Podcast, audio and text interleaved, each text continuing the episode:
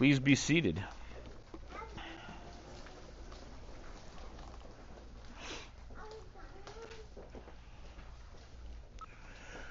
Please open your Bibles with me to Exodus chapter 20. I'm going to read the entire chapter as we see God's law given to his people through Moses. We see the response. I'm going to stop and consider who God is with not only what he says in light of his law, but what he says about himself prior just prior to giving it, and then what our response should be in light of it. So Exodus chapter 20. Hear now the inerrant, infallible, inspired word of God. And God spake all these words, saying, I am the Lord thy God, which have brought thee out of the land of Egypt, out of the house of bondage. Thou shalt have no other gods before me. Thou shalt not make unto thee any graven image, or any likeness of anything that is in heaven above, or that is in the earth beneath, or that is in the water under the earth. Thou shalt not bow down thyself to them, nor serve them. For I, the Lord thy God, am a jealous God, visiting the iniquity of the fathers upon the children unto the third and fourth generation of them that hate me, and showing mercy unto thousands of them that love me, and keep my commandments. Thou shalt not take the name of the Lord thy God in vain, for the Lord will not hold him guiltless that taketh his name in vain. Remember the Sabbath day to keep it holy. Six days shalt thou labor and do all thy work. But the seventh day is the Sabbath of the Lord thy God. In it thou shalt not do any work, thou, nor thy son, nor thy daughter, thy manservant, nor thy maidservant, nor thy cattle, nor thy stranger that is within thy gates. For in six days the Lord made heaven and earth, the sea and all that in them is, and rested the seventh day. Wherefore the Lord blessed the Sabbath day and hallowed it. Honor thy father and thy mother that thy days may be long upon the land which the Lord thy God giveth thee. Thou shalt not kill. Thou shalt not commit adultery. Thou shalt not steal. Thou shalt not bear false witness against thy neighbor. Thou shalt not covet thy neighbor's house. Thou shalt not covet thy neighbor's wife, nor his manservant, nor his maidservant, nor his ox, nor his ass, nor anything that is thy neighbor's. And all the people saw the thunderings and the lightnings and the noise of the trumpet and the mountain smoking. And when the people saw it, they removed and stood afar off. And they said unto Moses, Speak thou with us, and we will hear. But let not God speak with us, lest we die. And Moses said unto the people, Fear not, for God is come to prove you, and that his fear may be before your faces, that ye sin not. And the people stood afar off and Moses drew near unto the thick darkness where God was. And the Lord said unto Moses, Thou sh- Thus thou shalt say unto the children of Israel, Ye have seen that I have talked with you from heaven. Ye shall not make with me gods of silver, neither shall ye make unto you gods of gold. An altar of earth thou shalt make unto me, and shalt sacrifice thereon thy burnt offerings, and thy peace offerings, thy sheep and thine oxen in all places where I record my name, I will come unto thee, and I will bless thee. And if thou wilt make me an altar of stone, thou shalt not build of it hewn stone. For if thou lift up thy tool upon it, thou hast. Neither shalt thou go up thy steps unto mine altar, that thy nakedness be not discovered thereon. May the Lord continue to bless the reading and the hearing of his word. Let's pray briefly before we continue. Father, we ask that you would quiet our minds, clear our thoughts, give us the ability to stay awake, stay focused, and fixed on what your word teaches, that we might learn more about you and how we may live in light of that. For your glory, we ask these things in Christ's name. Amen. At this point in the story of the Israelites, in our history, if you will, they have seen all manner of supernatural events. The Bible is a book containing supernatural events. There's no way around it. Maybe not supernatural the way sometimes the world wants to define it. But at this point, we've seen in Exodus, the nation has flourished, even within captivity, God has blessed and grown the nation of Israel numerically, even though they're in harm's way as far as their day to day lives. And yet, what do we see in the beginning of Exodus? We see the Israelites crying out to God, and then God remembering his covenant with them. Now, he never forgot.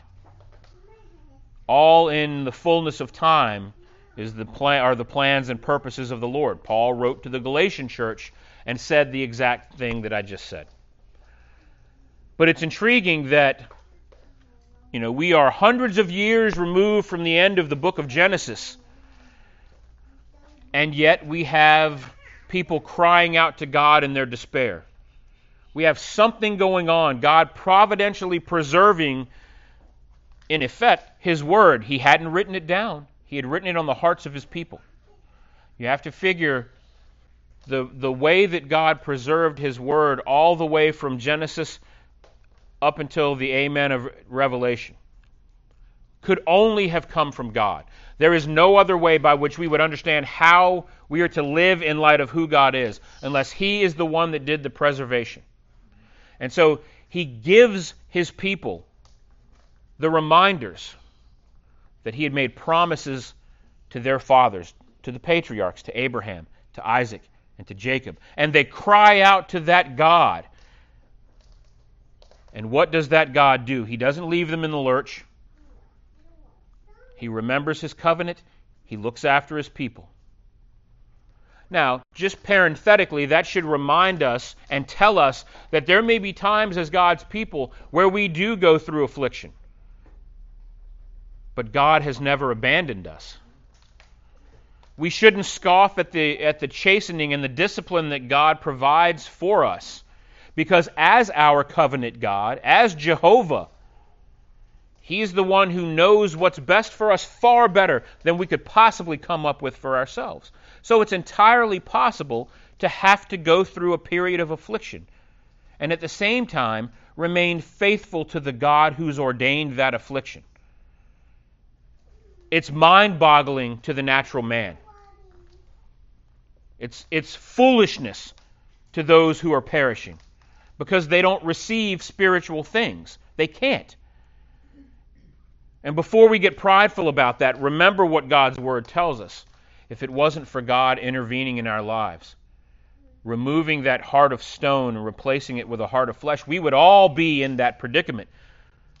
Because Paul told the Ephesians what the entire Bible speaks to we are dead in our sins and trespasses, unable to effect any change in our lives to bring us anywhere closer to God than being dead corpses. Well, that's a redundancy. To being corpses, corpses on the ground. But it's God who remembers his covenant, who remembers who he is, and remembers his people and the plans and the purposes that he has for them. And he intervenes. He doesn't necessarily do it the way that the Israelites, or even us, when we ask God to intervene, He doesn't necessarily do it the way we would want. And it's probably better for us that way.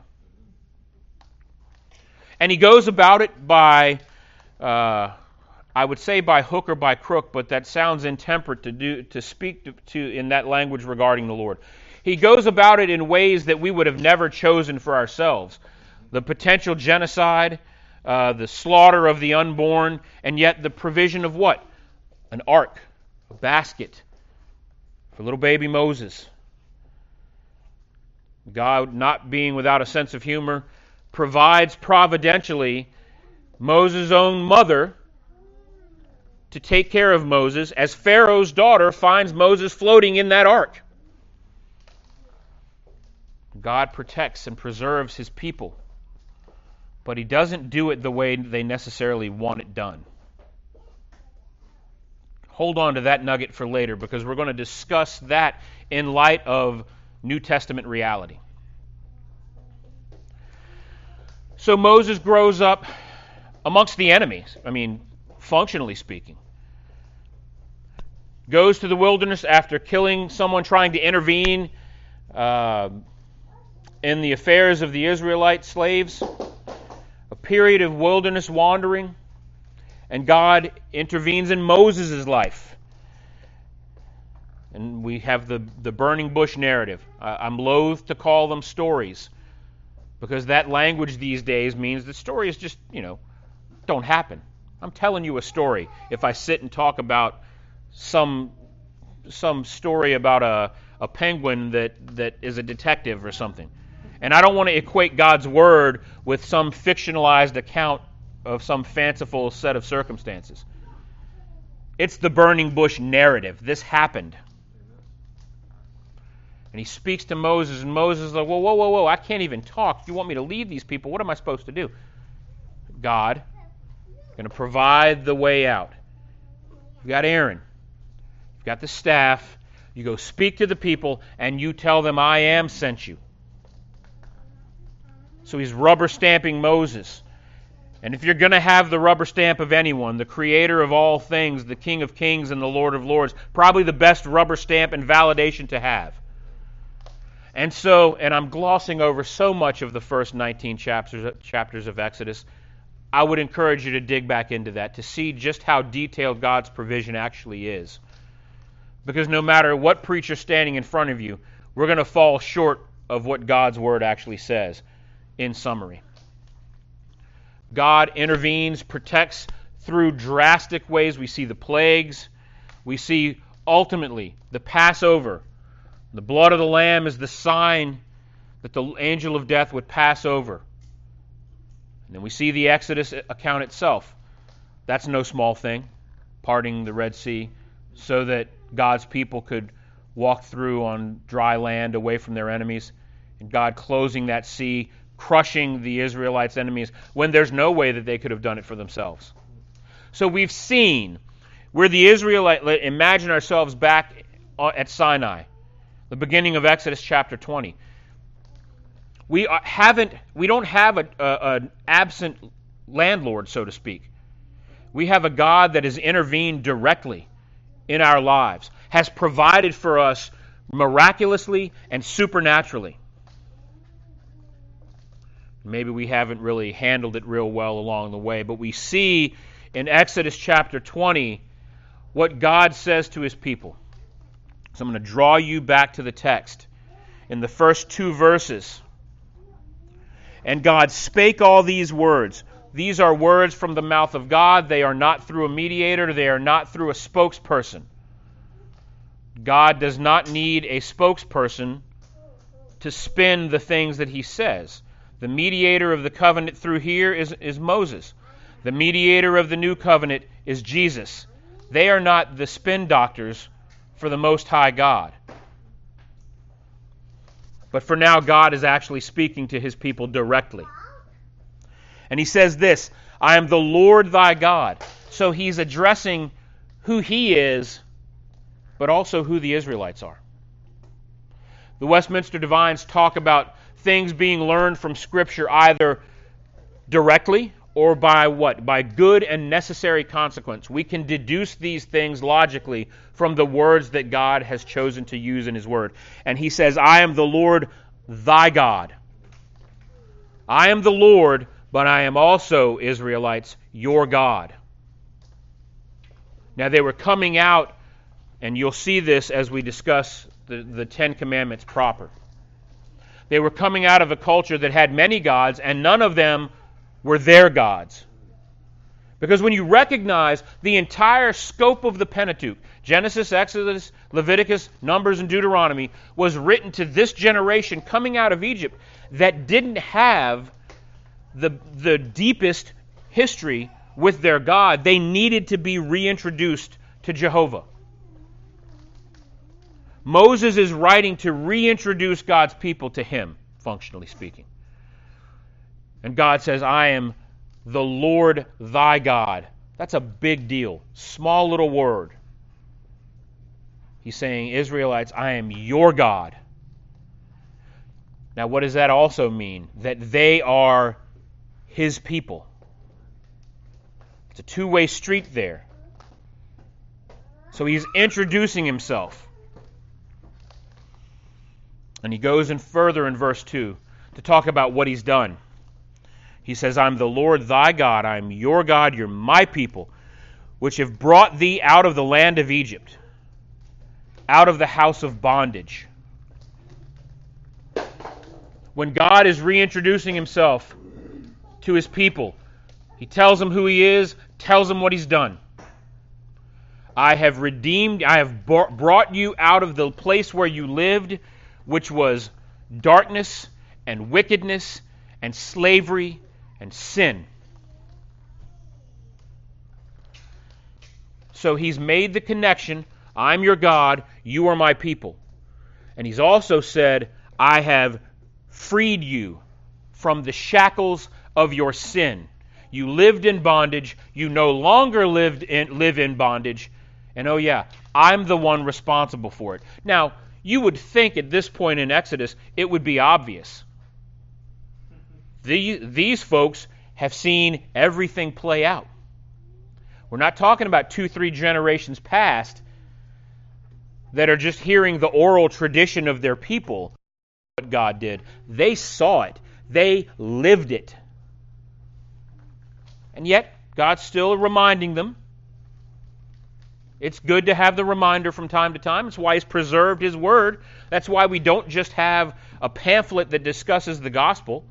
Means we have the whole of who God is and the scope of redemptive history. We've got end to amen. We've got Genesis to Revelation for this very purpose to be reintroduced to who God is, to what He's done, and how He's done it. And so God has, has rem- Israelites that He is the Redeemer, He's the liberator, He's the rescuer, He's the one that pulled them out of bondage when they couldn't do it for themselves. Now, us, as New Testament Christians, for us, when we hear that language, our ears should perk up a little bit. Because when you fast forward to the mediator of the new covenant, when you fast forward to the person and work of Jesus Christ, it's as if that he's standing in front of us in our lives saying the very thing that God has said in Exodus chapter 20. It is as if he is saying, Jesus, mind you, in his person and work, it is as if he is saying to us, I am the Lord thy God, which brought you out of spiritual Egypt, out of the bondage to your sin. And in fact, Jesus says similar words to this in the scope of his ministry. He says the, the thief would seek to kill, steal, and destroy. He says, I came that they might have life and have it abundantly. When he's talking to John the Baptist's uh, disciples, he's saying what? Captives are being set free. The blind are seeing. The lame are being healed. When he says the captives are being set free, he's talking about fulfilled prophecy from the Old Testament. And so we have this connection, and it makes perfect sense. The Israelites did nothing to affect their salvation from the land of Egypt and the bondage, the physical bondage in which they lived. In the same way that we have affected none of the elements of our salvation. We could not save ourselves from the, the spiritual bondage that we are in as natural, unregenerate people. We need God's redemption. We need a God who saves, a God who rescues, and a God who redeems. And that is what we have always had. God's people have always had this God. The structure of the salvation may have looked different in the older in the old covenant, to be sure. And that causes a lot of people to stumble. And they figure, well, the Old Testament folks were saved by slaughtering bulls and goats and not mixing fabrics and not eating shrimp and all this stuff. But these New Testament salvation, these people are saved by Jesus. No, that's that's a distorted, truncated, wicked way of separating the scriptures. Salvation has always been by faith as God graciously redeems his people. It's always been that way. Going back to the garden. What did Adam and Eve do when they ate the fruit? When Adam was a passive coward and he stood idly by as Eve ate the fruit and then handed it to him. They realized they were naked. They were ashamed. And they come up with, they cobble together some makeshift fig leaf outfit. What does God do? As He's lovingly graciously chastising them and removing them from the garden, he does a couple things that, that bear repeating. He tells them in Genesis 3:15 it's not always going to be as bad as it might seem to be right now. There's a promise I'm giving you. There's going to be enmity as he's cursing the serpent, enmity between the seed of the serpent and the seed of the woman. And the serpent's going to bruise the, the seed of the woman's head, and the seed of the woman is going to crush the serpent's. No, bruise the heel, crush the head. There we go. I, I, that's a small but gigantic distinction right there. Whew. So it wasn't always going to be the, as bad as it was, and it had to have seemed horrific. When God Himself says, What have you done? Can you imagine the terror coursing through them? Now, we say terror, but we know what was coursing through them blame shifting, not taking responsibility, not taking ownership not doing the right thing and repenting. So he does that. He says it's not going to always going to be that way. I'm going to send the seed of the woman. Now we know our divines tell us, our, our theologians at Westminster tell us that everyone that proceeds into this world by ordinary generation has Adam sinned, the taint of original sin. Implying what? That there's some sort of extraordinary generation the God man, Jesus. Born of a woman, conceived by the Holy Ghost. Extraordinary, to be sure. So he does that, but he also does what? He sheds blood and provides a covering for Adam and Eve with the skins of the animal. The covering that God gives us is always better than the covering that we can make for ourselves. And that's why we see in Scripture without the shedding of blood, there's no remission of sin. We see that, I don't want to say theory, that principle applied all the way through the Scriptures. It wasn't the bulls and the blood of bulls and goats itself that washed away sin. It was the faith of the people who followed the Lord who told them, This is how I will be worshiped. More on that to come. So he tells us in the first two verses who he is, who we are, and what he's done. And then he unfolds what else we need to know. Remember that the Shorter Catechism tells us that the Scriptures principally teach what man is to believe concerning God and what duty God requires of man. What's true, what to do. The fancy words indicatives and imperatives. Those are the words that theologians use. You need to know it's, it's what man is to believe concerning God and what duty God requires of man. Well, that's what we have here in Exodus 20. What is man to believe concerning God? He's the Lord, his God, and he's the Redeemer. He's the liberator. Now, what should we do in light of that? Well, now you have the Decalogue. You have the ten words. You're not to, you're, to use how we summarized it from Jesus own mouth earlier. You're to love God and to love your neighbor. And he lays out specifically how that's supposed to look. We're not supposed to worship any other gods. We're supposed to worship God the way he established it, establishes. We're not supposed to come up with images on our own. Because nobody's seen God. We don't know. There's no discussion of that. If he wanted us to make images, he would give us a description of the image we're supposed to make. We're supposed to be reverent with regards to his, his name and our speech. And we're supposed to worship and rest in the pattern consistent with what he established prior to giving the law. Because worship, the Sabbath principle is not initially introduced here, it's initially introduced where? In Genesis, in creation. Six days, Moses reminds the people. Six days God labored, rested on the seventh. Six days you will labor, and you will rest on the seventh. The pattern predates Sinai, it goes back to the garden. And that's what we need to remember.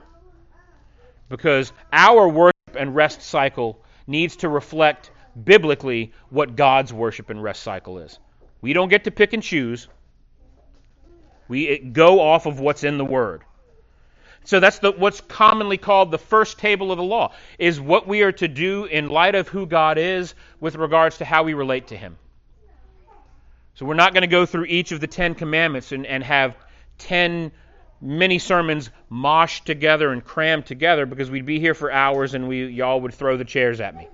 And I would have to let you because that would be exhausting. But we can recognize while not going into too much detail, recognize what we are to, to, to know about these two tables of the law.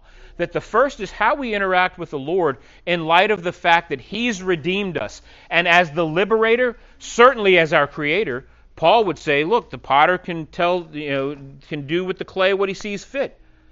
But even more so as our liberator, this is how he would have us live in light of what he's done for us.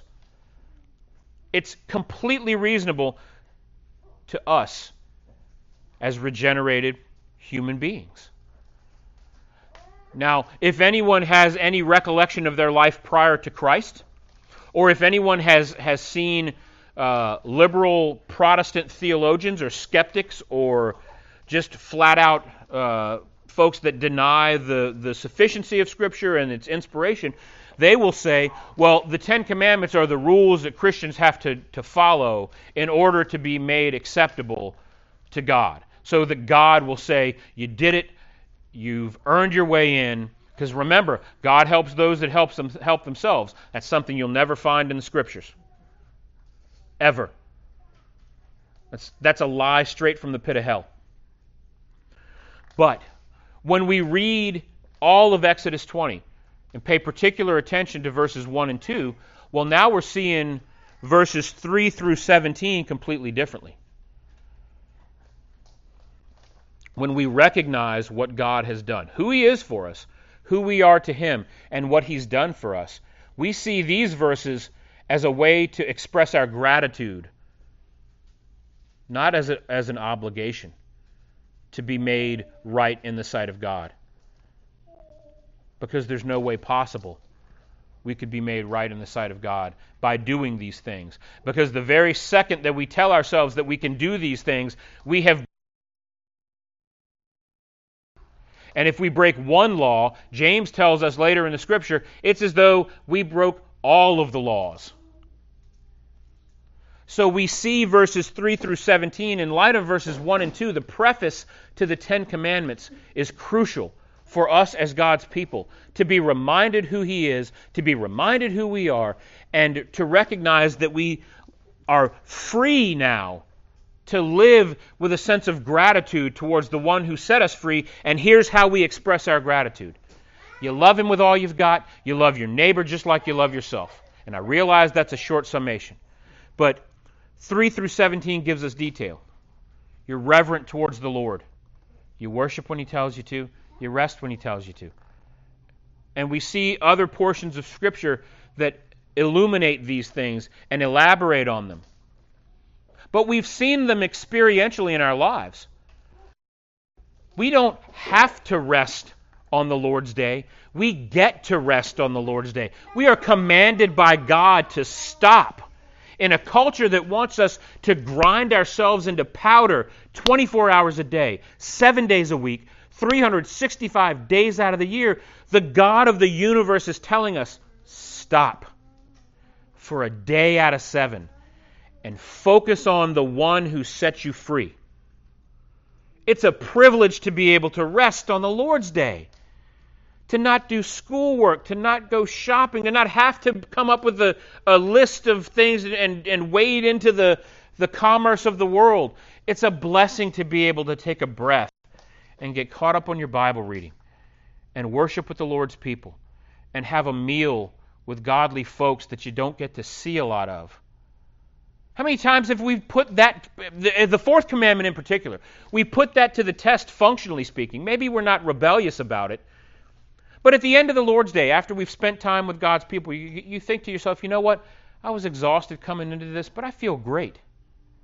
I'm glad that I was with and then fill in the blank, whatever family from church. I can tell you from my own personal experience as a minister.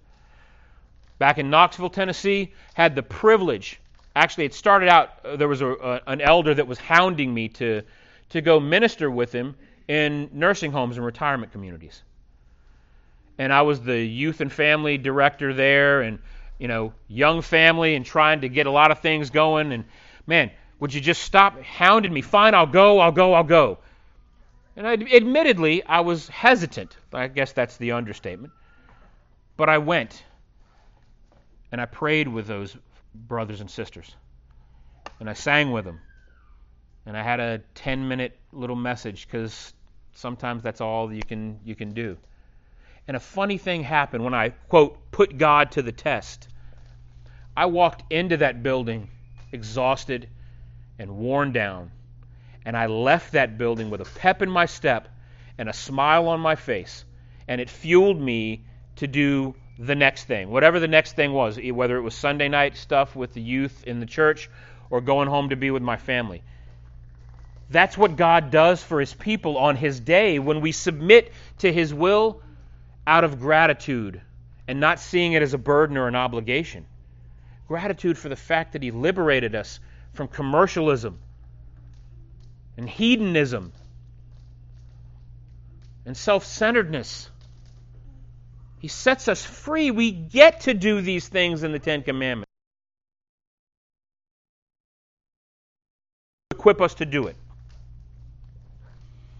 But it's not only a, what's that, vertical? It's not only a vertical relationship, it's the horizontal relationship between believers. And that's what I was alluding to earlier as we've as we spend time with God's people. We treat them right. We don't kill them with our thoughts or with our words, or heaven forbid, with our hands. We don't cheat. We don't violate the covenant terms of our relationships if we're married. And if we're not married, we don't act like we're married with people that aren't our spouses. We treat people the way we want to be treated, but the way God would have us treat them. We don't look at the stuff they have and want it and hate them for having it because we don't get it. God has freed us from chasing after other people's stuff or anybody any kind of stuff. When we recognize that he's the one that set us free, we live completely differently. At least we should. Sometimes we stumble into the old ways. We get caught up. Everybody gets caught slipping from time to time. But God has an avenue for us with regards to that. We confess our sins. He's faithful and just to forgive us our sins and purify us from all unrighteousness. So we see God's word, we see God's law laid out before us. They aren't millstones dragging us down underwater and they aren't an albatross hanging around our neck, shackles around our wrists and waistbands and ankles. Law is. The psalmist would say that it's the law of God that converts our soul. It changes us. God is saying, This is who I am. This is what I've done for you. Here is how you live. And when you live consistently with what I say, it will refresh your soul.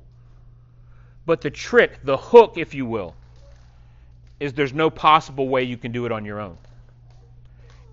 We have to come to the cross and die and just lay it all out. We can't put ourselves first, we have to be last. We can't be served, we have to serve. There's a humility. The broken and contrite heart we hear David discuss in Psalm 51, that's what we have to have. But left on our own, we're not going to have it. And that's what verse 2 reminds us. It's God that removes the shackles, it's God that gets us out of bondage. And then equips us with how to live. Because remember, the Israelites, one clue how to live as God's people. They're too busy making bricks or plundering the Egyptians on the way out after the Passover. They had no idea. God had to tell them, here is what my covenant people should structure, should do and should be in their lives. My covenant people, God says, should love me with all their heart and love their neighbor just like they love themselves. And here are some ways that that's going to work out.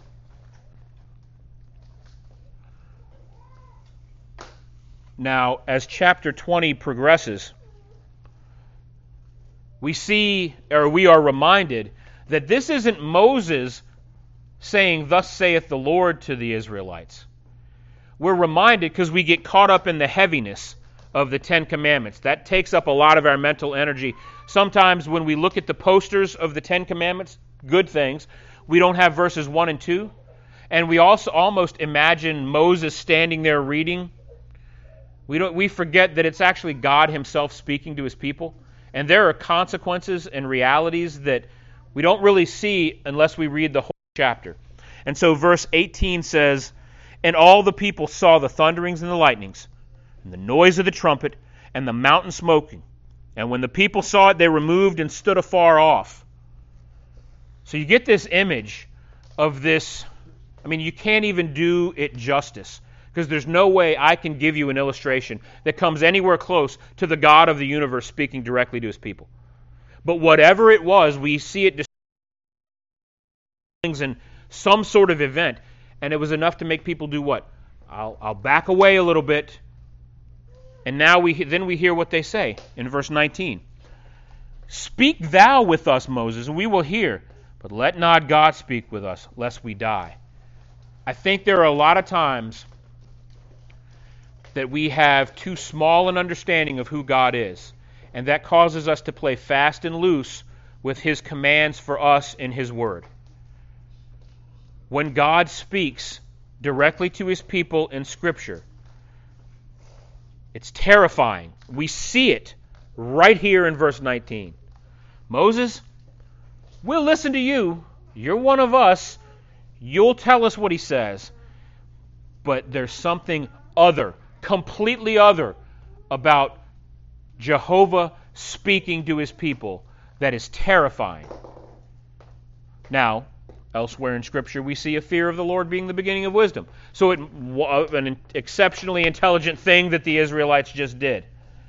Recognizing that God is holy, by that I mean W H O L L Y, holy and completely other, something other than humanity. And that otherness is what we see going on when he directly speaks to his people.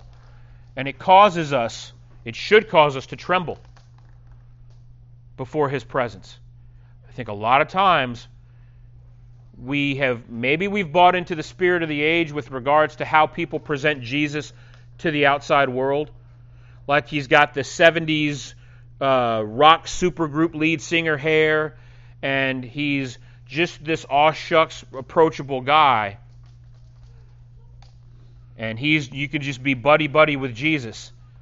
Jesus is God, and God is something different than us. Yes, he's fully God, he's fully man as well. But there's something about divinity that we don't grasp if we fixate too much on the person of Jesus and forget that he's also fully God as well. And that fully Godness, if you will, manifests itself in Exodus chapter 20 as something that terrifies people when we recognize that God is distinct and separate from who we are, it should give us pause to play fast and loose with His name, with images, with His worship, with how He commands us to, to live our lives. We ought, to, we ought to pause for a minute and do the kind of self examination that Paul talks about with regards to the Lord's Supper in other non Lord's Supper ways. Am I truly reverencing God the way He would have me reverence Him? Am I too casual? And that can be humbling. It can also be terrifying. And thank Him for giving us a mediator. Just like He did for the Israelites. He gave the Israelites Moses. Moses is the mediator of the Old Covenant, of the Old Testament era. He's called the lawgiver. Ultimately, it's the Lord that gives us His law, and we recognize that but he is the mediator. And we see in Hebrews Christ being referred to as the mediator of the new covenant. So we see that mediator standing in the gap between a holy God and a sinful people. Many of us may have seen that illustration, the bridge illustration that the Navigators group used, where there's God on one side, man on the other, and Christ bridging that gap.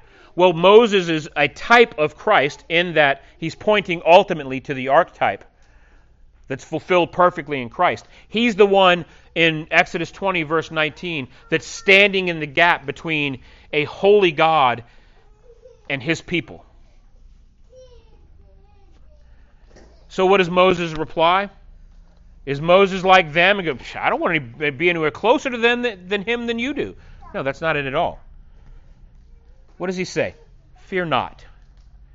So whatever this this feeling was that the Israelites have, Moses is already acting as the mediator, and he says, "Fear not, for God has come to prove you, to test you, to try you, to refine you, if you will, and that his fear may may be before your faces to what end? Is it fear for fear's sake? Does, is God some whimsical, just tyrant that wants to put the fear of him into the lives of all his people, in the eyes and minds and lives of all his people? No. Moses tells the people why God is handling things the way he's handling them. Look at, look at verse 20. He said, God has come to prove you, and that his fear may be before your faces, so you can see just who God is, to what end? That ye sin not. The goal for his people that he himself set free is that they would be holy like what? Like he is holy. Because these ten words, these ten commandments, reflect who God is. God is truth. God is faithfulness. God is rightness, justice, everything. He's perfect in, in what? We know what the Catechism teaches. He's perfect in his, in his being, wisdom, power, holiness, justice, goodness, and truth. He's all of those things.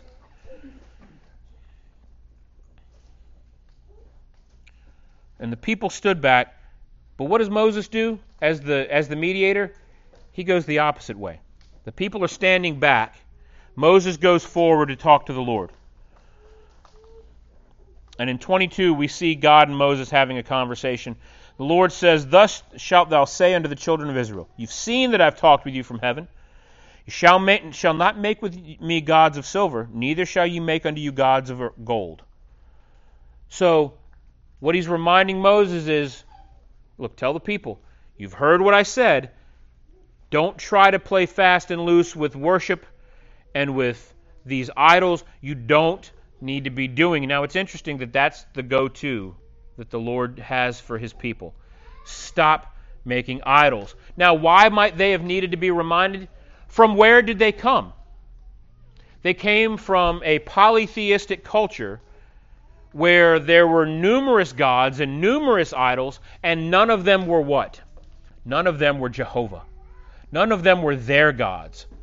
He's saying, listen, you came out of a situation where there were bunches of gods. None of them are me. Stop the idea, get it out of your head that you can make an idol that looks like me. Don't do it. We need to be reminded similarly.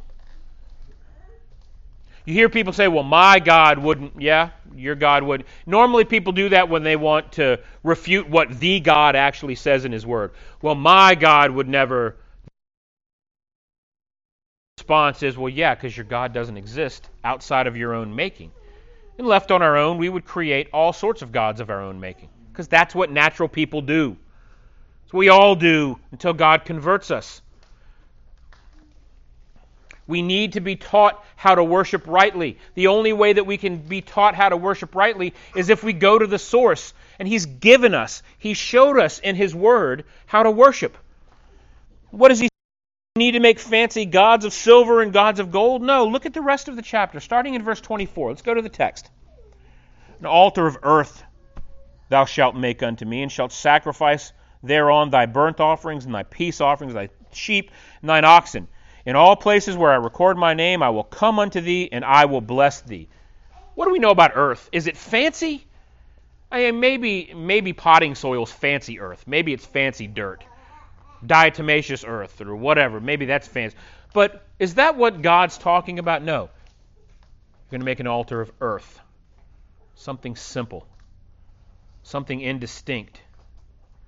It's not the altar, it's not the package of the worship that matters. It's obedience to the one who tells you how to worship that matters. That's the way it's always been. We talk about the regulative principle in worship of worship in our circles as though it's a novel doctrine. Some people want to say, well, it just popped up.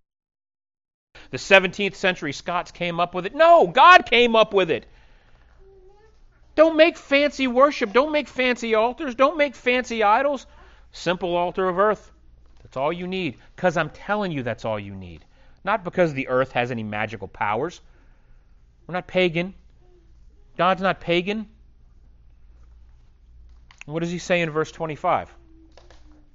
And if thou wilt make me an altar of stone, thou shalt not build it of hewn stone. Okay. So we just need a, an altar, a, a rock big enough to be an altar to do all the offerings and stuff. That's fine. Hey, wait a minute. I've got one, you know, but it's really big. Maybe I ought to make it smaller. We can cut it in half and have two altars. Maybe we could do that. God says, no. Don't do that. And let me tell you why. Let's go back to verse 25. For if thou lift up thy tool upon it, thou hast polluted it. Okay. So there's something different about how God wants his worship to progress. Simple, the way he prescribes it, and we don't have to mess around with it, trying to add something fancy to gussy it up, as some of my family would say back in the day, to gussy it up, to make it fancier, to make it uh, more appealing. No. What is God saying in His Word? I'm going to tell you how to do this. Don't deviate from what I've told you. Because when you start going down that road, you're already messing it up. Stick to the book, you'll be fine. I mean, that's the gist, if I can use gist when it comes to God's Word and worship. That's what God is saying. Follow my instruction when it comes to how to approach me. The last verse here. Neither shalt thou go up thy steps unto mine altar, that thy nakedness might not come into view, might not be discovered thereon. Don't go approaching me casually. Don't go making images to fancy up my worship. Don't go tooling around with what I've commanded. Stick to the instructions, is what God says. And boy, if you want, if you want to Google worship wars in Christianity, you will have a litany of results and arguments all over the map.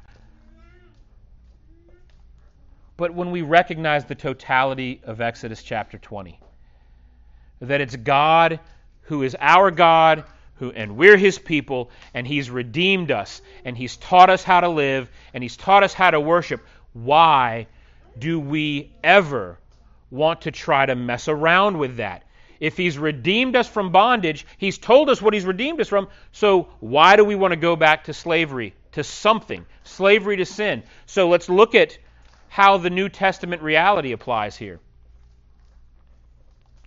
The person and work of Christ sets the sh- takes the shackles off, sets the captives free.